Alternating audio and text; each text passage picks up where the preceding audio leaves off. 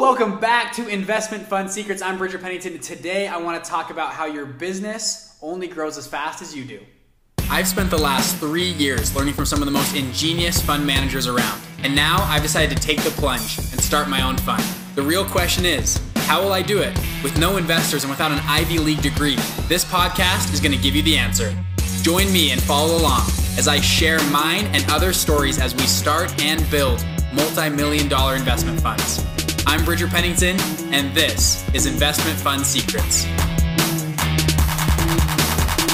All right, so welcome to the show today. Um, as you, a lot of you know, I treat this as kind of my personal journal as well. I'd like to take you on the journey of what I'm doing. I'm drinking my own Kool-Aid, man. I do, I do everything I'm talking about on the show. I'm running my own fund right now. I run a small debt fund, and we're trying to grow it like crazy. These last couple months have been really exciting, really fun. If you followed the podcast, you have seen that. And I wanted to stop and talk about something that I've started to recognize in my life is how, as an entrepreneur, and probably a lot of you feel this way, but as an entrepreneur, it is the best course on self development you can possibly go through. Jim Rohn, fantastic teacher and mentor, said before, he said, set a goal to become a millionaire not because of the money, but because of who it will make you become. Setting high, lofty goals in monetary ways, the, the only ways to get there is you have to develop yourself to enable your companies to do that much. And I feel like as a, as a small business owner, I feel like my business will hit a peak somewhere along the path and it's me that's holding it back. I have to grow in ways of whether it's hiring employees, landing new contracts, becoming better at a certain area that I am the one holding the company back. It's me. One of my mentors, fantastic guy, he's coached literally hundreds of entrepreneurs.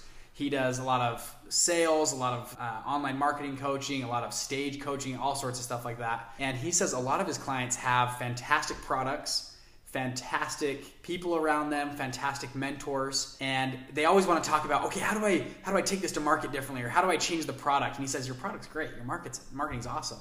You are the one that's holding your company back. And he says 9 times out of 10 when I start coaching somebody, I have to first start with the entrepreneur and help them upgrade their vision, their goals, their strategies, their systems within a business that enables their company to grow. And they and they don't see this, but they are the one holding their company back the most. As a mentor to me, I'm sure you saw the same thing in me, and, and we've been working on upgrading our systems and processes and making things cleaner and smoother.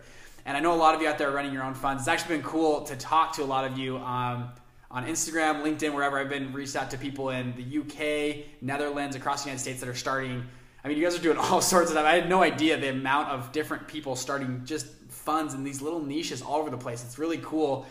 Once we've started this podcast and show and publishing in this area to see all the people in the community that I think if you're part of the world because I felt this just feel alone because nobody talks about funds. Like you go to your grandma's house and she's like, "What do you do for work?" And I just say, "I just uh, I manage money. She goes, Oh, okay, like you're a scammer. And I'm like, No, I'm not a scammer.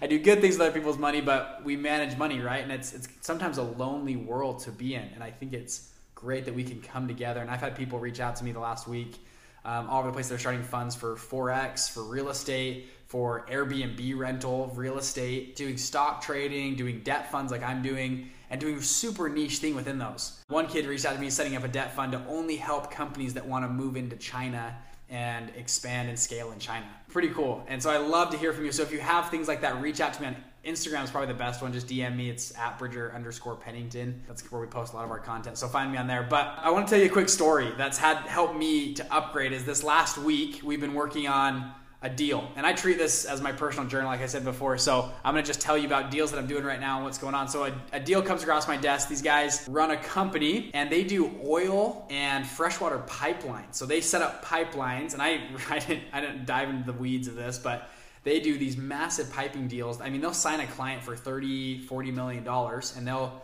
take their whole team to Wyoming and set up an entire freshwater pipeline for this person and, and, they'll get paid. The problem is the upfront costs, right? They've got to get the machinery, all the pipe, they got to pay for materials, right? And so there's usually this upfront cost that they're short on capital for. Now they've accounted for that. They've done this for about two and a half years. Last year they were booming. They were doing, they did about $90 million last year in sales. It's fantastic. They were growing like crazy and they overhired like crazy and they overbought and they didn't land all the contracts they thought they were going to land. And this is the, the guy telling me this on the phone, right? So I'm just taking his word for it. And they kind of collapsed and now they have a cash flow issue. He said, Hey, we've just landed another big client, but we are short about 500 grand and we need 500 grand quick to get moving. And this is how all these deals are, right? They always tell me how amazing their company is but it's always like, if you're doing so well, why are you calling me for money? So that's why I asked him, like, what, what's going on? So he told me the story. We're, we're just, we need meet payroll and we have to buy these other, you know, machines to take out there. I said, okay. And uh, I mean, it doesn't always make sense, especially in my world. I'm in the world of fraudsters. People calling me that I, I made an episode previously about this about fraudsters, right? So my my antennas are always like bzz, bzz, like buzzing around, like I know you're trying to screw me. Like whoever's trying to call me for money is trying to somehow hide things. Usually, nine times out of ten, and that usually that one person out of ten is a great deal, and we make money on them. Anyways, I'm like, why don't you have a relationship with banks? Well, banks want to see our audits audits for the last two years, and they're doing that, but we'll get the money in about three, four months. Then those are finished. I would say, okay. And so I always end the deal, and this is my mentors have instructed me to do this with hard money loans, especially. Is don't worry about the business, whatever. You have got to take positions on hard assets that you can close on to liquidate quickly to foreclose on that you can get paid back your initial principal. For instance if i gave them 500 grand i would need some type of property or asset that i can close on take with a first deed of trust and be able to liquidate that quickly and get my 500 grand back to my investors.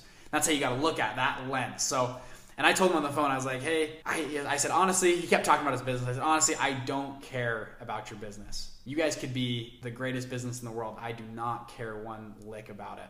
All I care about is that I can put a lien on assets that I can pretty much collateralize this loan. Because I don't know if you guys are going to take this money and fly to the Bahamas for three months and buy a private island. I don't know what you guys are going to do. You guys could all drop dead tomorrow. Maybe you all crash in a plane. I don't know. I got to make sure that my money is secure. And he said, okay, I get that. So I said, what do you got? You got assets that we can lend on. He said, I do. And so he said, hey, I have a, I have a motel. It's awesome.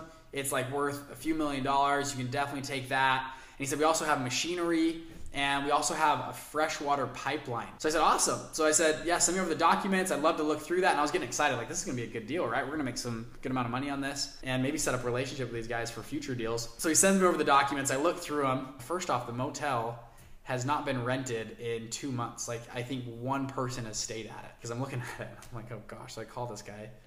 And I'm like, so is the motel free and clear? Are there any other liens on it? He said, oh, yeah, well, we have one lien on it. It's not a big deal. And I said, you have a lien on it? And he said, well, yeah. And I said, well, send me over that document. I need the documents. I can't. I'm, I said, just so you know, you're not going to get anything around me. Like, if, if I chose the motel to collateralize, I'm going to hire a title company to go in and do a title check on that. And if somebody has a lien, I'm going to see it then. So you can either tell me now or tell me later, but there's no purpose in hiding this kind of stuff. So he said, okay, yeah, well, there's a lien on that one. He sent me over the documents.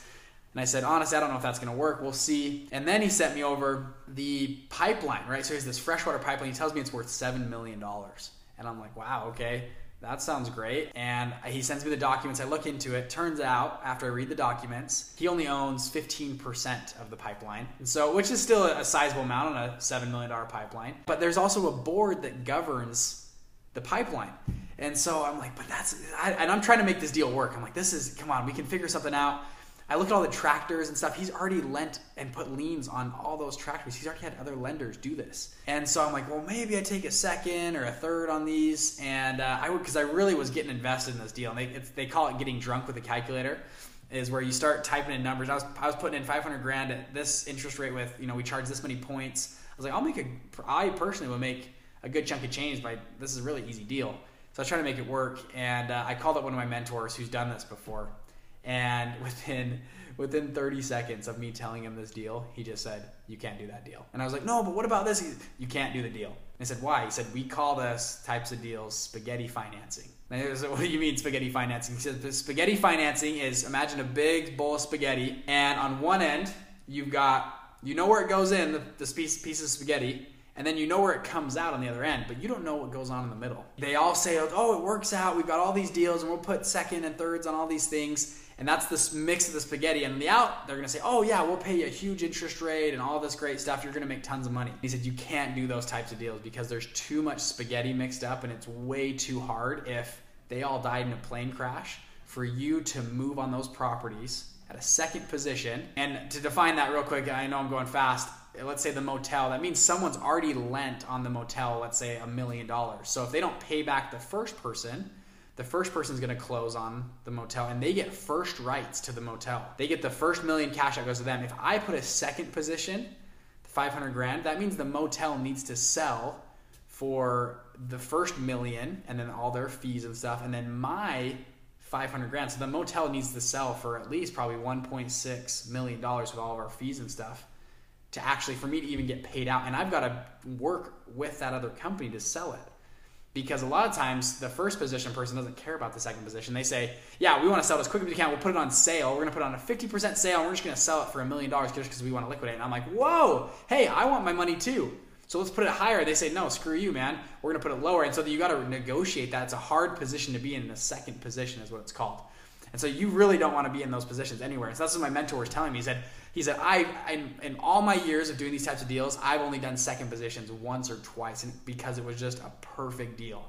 He said, unless you've got a perfect deal in your hands and you really trust these guys, he said, I would not do it. You've got to say no. So, anyways, I, I got back on the phone with them. I was like, still, if you got something else, you got a real estate property, even a home, you know, something we can put a deed on. And anyways, he's gonna get back to me these next couple days, but I think it's a it's a dead deal. But talking to my mentor right there, back to upgrading myself, right? As a as a young entrepreneur that runs a fund that sees money signs dinging on your face, it's so easy to jump in and say, "Oh yeah, we can do anything. We can we can we can change our contracts for you. We can go all around and, and make sure that you have a good deal set up so we can make money." I've had to work on upgrading myself to think through, you know, what is a second position? What's going to happen if they all die on a plane crash next week?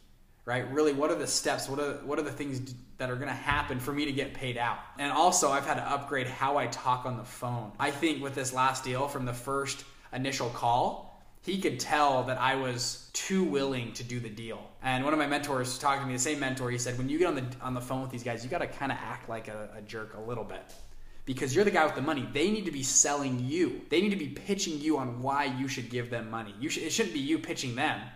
And I said, "Oh, that's that's genius." Yeah. So I've had to sit down and mentally walk myself through of, okay, I've got to upgrade how I negotiate. And I've actually taken a few negotiating courses, which are awesome, and I've had to go back and re-study those and rethink through okay, how am I going to negotiate at this deal and at this play? I mean, you look at Donald Trump, you like him or not, the dude has negotiated his entire life and he's a very strong negotiator. Donald Trump is always negotiating everything. And it makes people give in. He just got approved for a wall. He never gave in on that wall for the last like three years. He never gave in on that. And whether you want to put up a wall or not, you got to respect that he is a dang good negotiator. There's other people out there to study, and I have started to dive into that of studying because I'm on the phone with guys that are twice my age that are worth way more money than I, and they they don't know that I'm a 24 year old kid just getting started.